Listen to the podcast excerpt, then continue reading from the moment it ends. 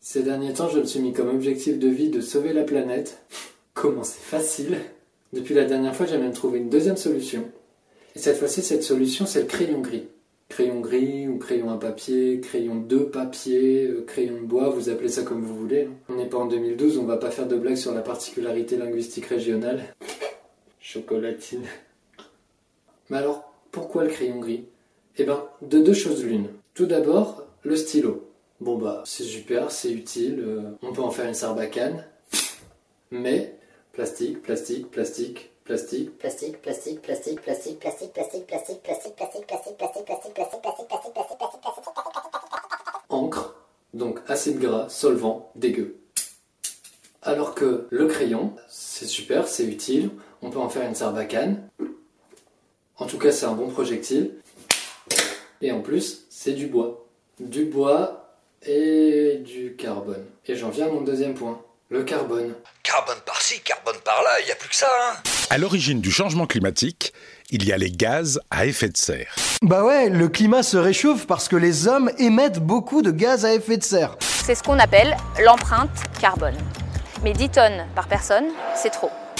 Eh oui, prendre l'avion, ça a une empreinte carbone. Acheter une chaîne IFI, ça a une empreinte carbone. Jouer à la Game Boy, ça a une empreinte carbone. Manger une pizza 4 fromages, empreinte carbone. Prendre une douche, empreinte carbone. Faire de l'acrobranche, empreinte carbone. Respirer, empreinte carbone. Et franchement, faire de l'acrobranche en apnée, c'est chaud. hein.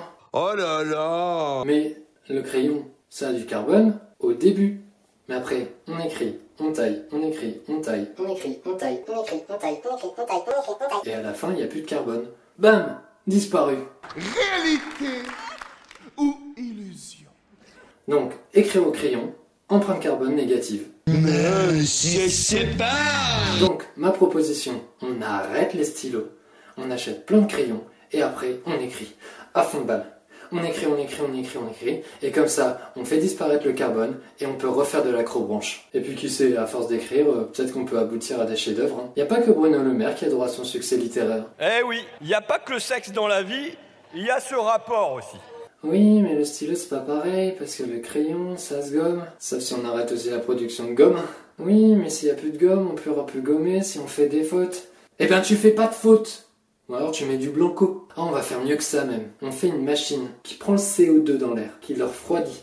Comme ça, on a du carbone solide. On en fait un crayon. Après, notre machine, elle écrit n'importe quoi. Euh, du Michel Onfray.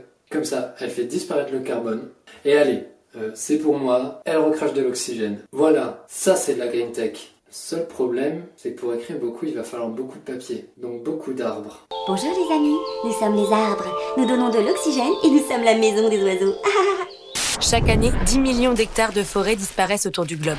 Entre 1993 et 2013, par exemple, la production mondiale de papier et de carton est passée de 253 millions de tonnes à 398 millions.